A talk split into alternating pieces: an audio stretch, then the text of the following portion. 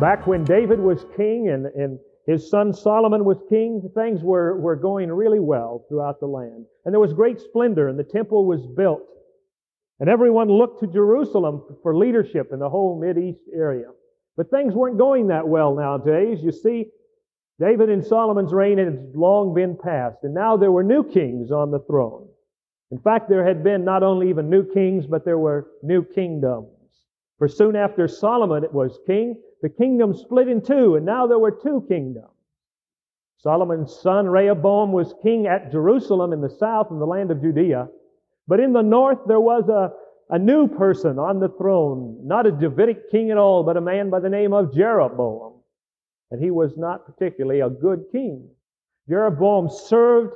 He decided that we can't have our people in the north go to the south and worship in the temple, so he built a new temple. And there was a new temple built in the land of Samaria.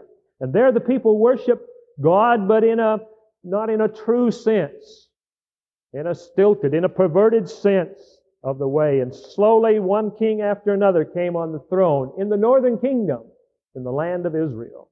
And so after Jeroboam, there was his son, and his son was named Nadab.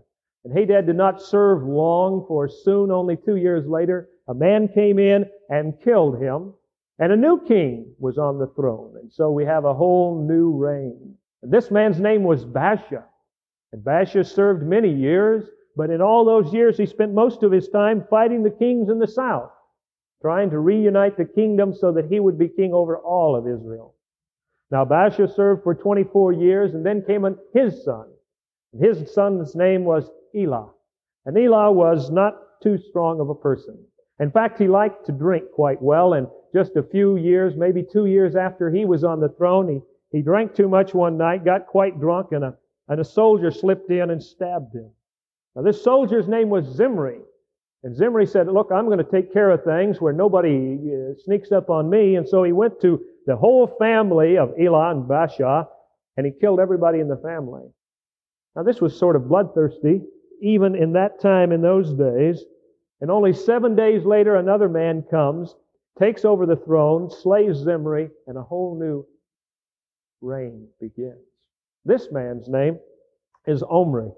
And Omri has a son of whom you all know. For Omri's son was named Ahab.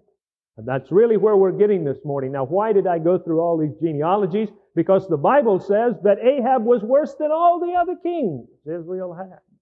Ahab did more things to displease God than all the rest. Now, that wasn't a good, a good bunch of guys that he was following. But yet, Ahab was the most evil. Now, Ahab did something really, really bad. He got married. Now, that wasn't what he did wrong, but it was who he married. You know, Ahab married the original Jezebel. And every uh, adjective that was ever stacked up to talk about a Jezebel probably could have been used on the Jezebel, the wife of Ahab. For she came down as a princess of a foreign country and brought in pagan idol worship into the land of Israel. It was not only idol worship, but it was an immoral kind of idol worship. And so the worship of true God got more and more perverted with this immoral religion from the north. And so it was the land got so bad that God sent a drought upon the land of Israel. There was no rain falling, no crops to come up. Became quite severe. And during this drought, he told Elijah, his prophet, to go over east of the Jordan River. And there, Elijah, I'm going to take care of you. If you go over east of the Jordan River, there's a nice little brook, a brook by the name of Cherith. And if you stay by that brook, you'll have plenty of water, and the ravens will feed you. They'll bring you bread in the morning and bread at the evening. And so Elijah went. And I imagine that Elijah really liked it there. That was a nice place to be. There was plenty of water. It was quiet. It was perhaps beautiful in a, in a rustic sense there in the wilderness. He did have food provided for him. He had, he had the brook there. It was a nice place to be. But then the Bible says that the brook eventually dried up. Now that must have been a great shock to Elijah. The brook dried up. Here I am, Lord, I'm all set for the duration, all set for the duration of this drought. I've got my food, my water. I like it here. And day after day, I imagine Elijah looking at that brook and it gets smaller and smaller down to trickle and saying, wow, what's happening? And it all disappears. And then Lord comes to Elijah and says, Elijah, I want you to go some other place. I'm going to take care of you some other place. Now, you have to leave. In fact, Elijah, I want you to go to a foreign land. Not to your own people in Israel, but to a foreign land, and a widow will take care of you. Now, I'm sure Elijah, when he thought about that, thought, Lord, look, if you're going to do something fancy over there, if you're going to do some sort of miracle, how about doing it right here? Just a little spring that bubbles up. You know, a couple of gallons a day, that's all I need. I like it here. It is a nice place to be, and besides, I don't have to get around all those immoral people, all those idol worshippers. Yet the Lord said, No, Elijah, I want you to go. And so Elijah went. Elijah answered God and went I imagine he had to walk from the Jordan, he had to walk clear through the land of Israel, his own home. He had to go by village after village and keep thinking to himself, Lord, why didn't you, why didn't you use an Israeli widow? Why do I have to go up there to the north, to the foreign land, to a place that's even more pagan than we are? And yet Elijah went. And so he went through the land of Israel. He went up into uh, the land of Sidon, and he went to a town that's called Zarephath. And there at Zarephath, he was to meet a widow. And so as he walked up to the gates of the city, for all the cities had great tall walls around them, and he walked up to one of the gates, he saw a widow who was outside the gate. She was gathering up sticks. She probably, undoubtedly, had a vessel, had a jar, a vase of some sort to gather or to collect water in. Now, even in a drought, not all the wells would have dried up. And so there was water there at that city of some sort. And she had her vase, her jar, her vessel, and she was gathering up some sticks. And I know Elijah must have looked at her and thought, wow, she certainly doesn't look like the kind of lady that has a lot of extra stuff, you know, Lord, uh, to provide for me. But you, you told me that I should ask her, and so he called to the lady, listen, would you get me a little water? I'm thirsty. It's been a long journey. And so the lady goes her way to the well, and as she goes, Elijah says, Oh, by the way, could I have a little, a little bread, a little cake, a little biscuit? You have something to eat too. And I imagine that widow looking up at him with almost uh, bewilderment, as if you don't have any idea what you're asking for. For you see, the, the woman, the widow, had a story too. Times have been bad, even in the land of Sidon, not just in Israel. There had been a severe drought. And whether she lost her husband because of the drought or not, we don't know. But she was without husband. She was without anybody to support her. She was without any sort of government agency that would take her in. She suddenly became sole support for her family. And she had no income. So what did they do? They started to use up the supplies that they had.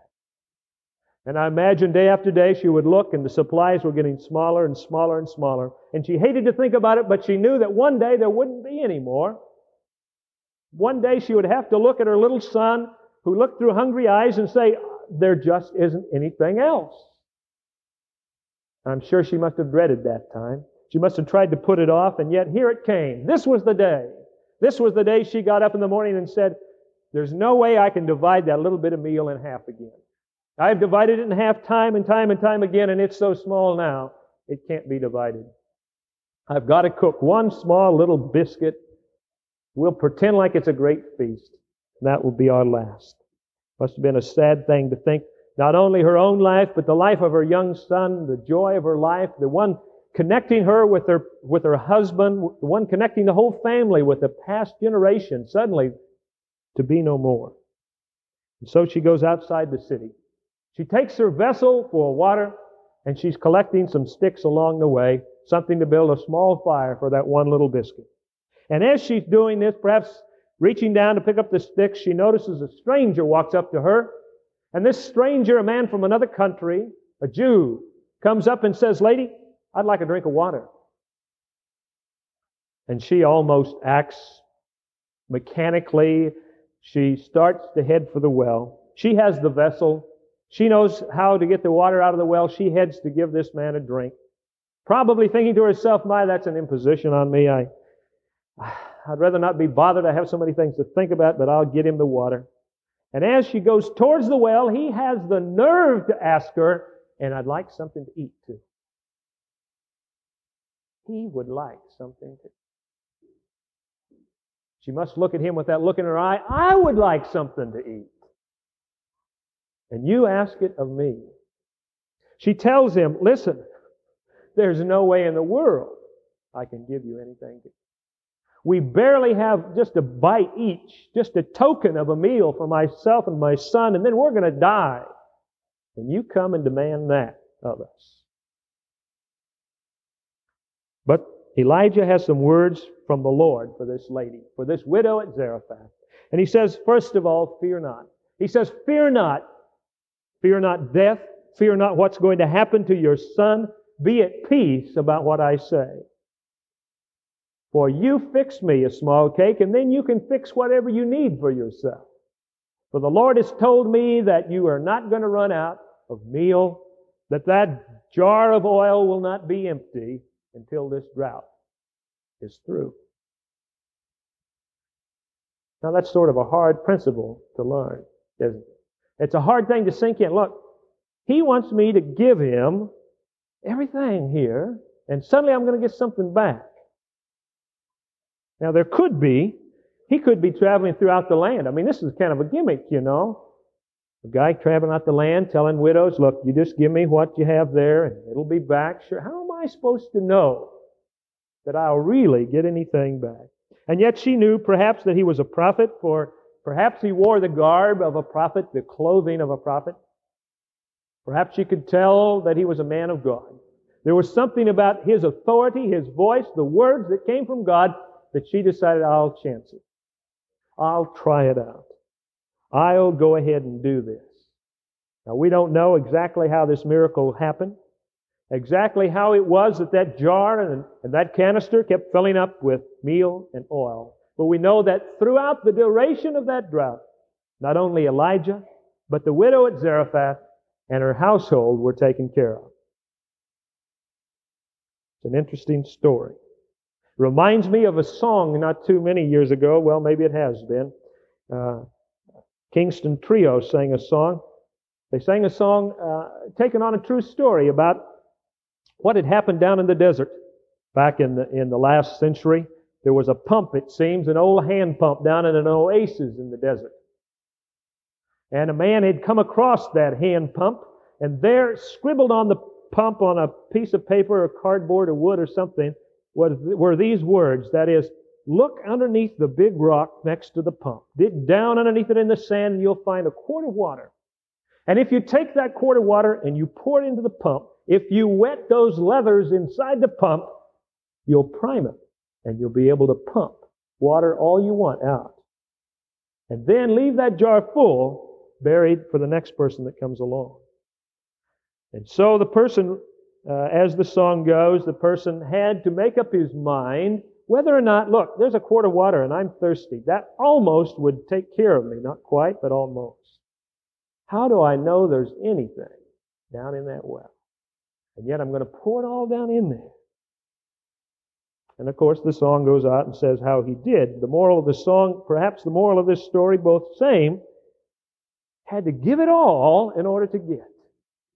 The widow had to give everything, even the most insignificant little drop of meal, in order to get. You know, we're finding out giving foreign aid to countries that sometimes that becomes difficult. For instance, many countries starving today, many countries needing uh, seed, either either wheat or, or rice or whatever the uh, barley, whatever it is, the seed that they need. We send the seed to them and they eat the seed instead of planting it. Uh, it's very hard to get across to people that, no, but if you eat the seed, it'll last a month. But if you plant it, it'll last a year. Use it up, and then you'll get something in return. That's a principle I think we can learn from this story. Now, how does that fit to us? Well, first of all, I think it fits just in a material way like the widow. That is, we're living in hard times, perhaps. We're living in times of inflation cutting into everybody's budget. We're living in time where food has become very expensive, uh, comparatively speaking, to past years. And suddenly it doesn't seem like we quite have as much. Maybe our hospitality is being slowed down by this. You know, are you the one that's saying, well, You know, I'd like to do this. I'd like to invite these people over. I'd like to give to this organization or this group, but things are tight. There isn't as much meal left in the jar anymore as there used to be. In fact, it's almost insignificant what's there. And if that is your response, then perhaps you too, like the widow at Zarephath, need to say, I'm going to give all in order to receive. Now, we can think of this in more than material ways. You can think in other ways, whether it's with your faith or your patience or whatever it is you're called upon to give. I know many times our patience runs out, either with our children or in our classes we teach or, or with our husbands or wife, and we say, I don't think there's another ounce of patience in me. Maybe just a scrap down there, maybe just a little wad of meal in the corner of the jar. But that's what we're called to give out, everything we have. Sometimes this happens too with our love, you know. We, we give our love to others, especially those close around us. And then there are others that we just can't seem to find enough love for. I just don't have time to do loving things for them. After all, I've got to take care of my family first. We say like the widow, look, I don't have time, Elijah, but because I've got this young son that I've got to show this attention to. And perhaps the Lord is saying to you, give it all away, and then you're going to receive. This happens too, perhaps, with our faith. Many times we say, I just don't want to put my faith on the line. I mean, I don't have very much faith, and if this happened, it might destroy it all. I don't want to trust the Lord that He'll answer this problem. I don't want to go to Him and pray for this because He'll destroy what little faith I have. And maybe the Lord's saying to you, dig down in there and get that little tiny mustard seed worth of faith and give it away. Use it. Put it on the line, and it will be given back to you. Perhaps Jesus said it best when he said it in passage from Luke that we read this morning. For he said, Give, and it will be given unto you. Good measure, pressed down, shaken together, running over, it will be put into your lap. Amen and amen. Father in heaven, I do thank you for this lesson in the book of Kings, for the life of Elijah and how he was provided for. Lord, may this time this morning and this day be one of looking into our lives. May we see what it is we are to give completely, totally to you. May we honor that in Jesus' name. Amen.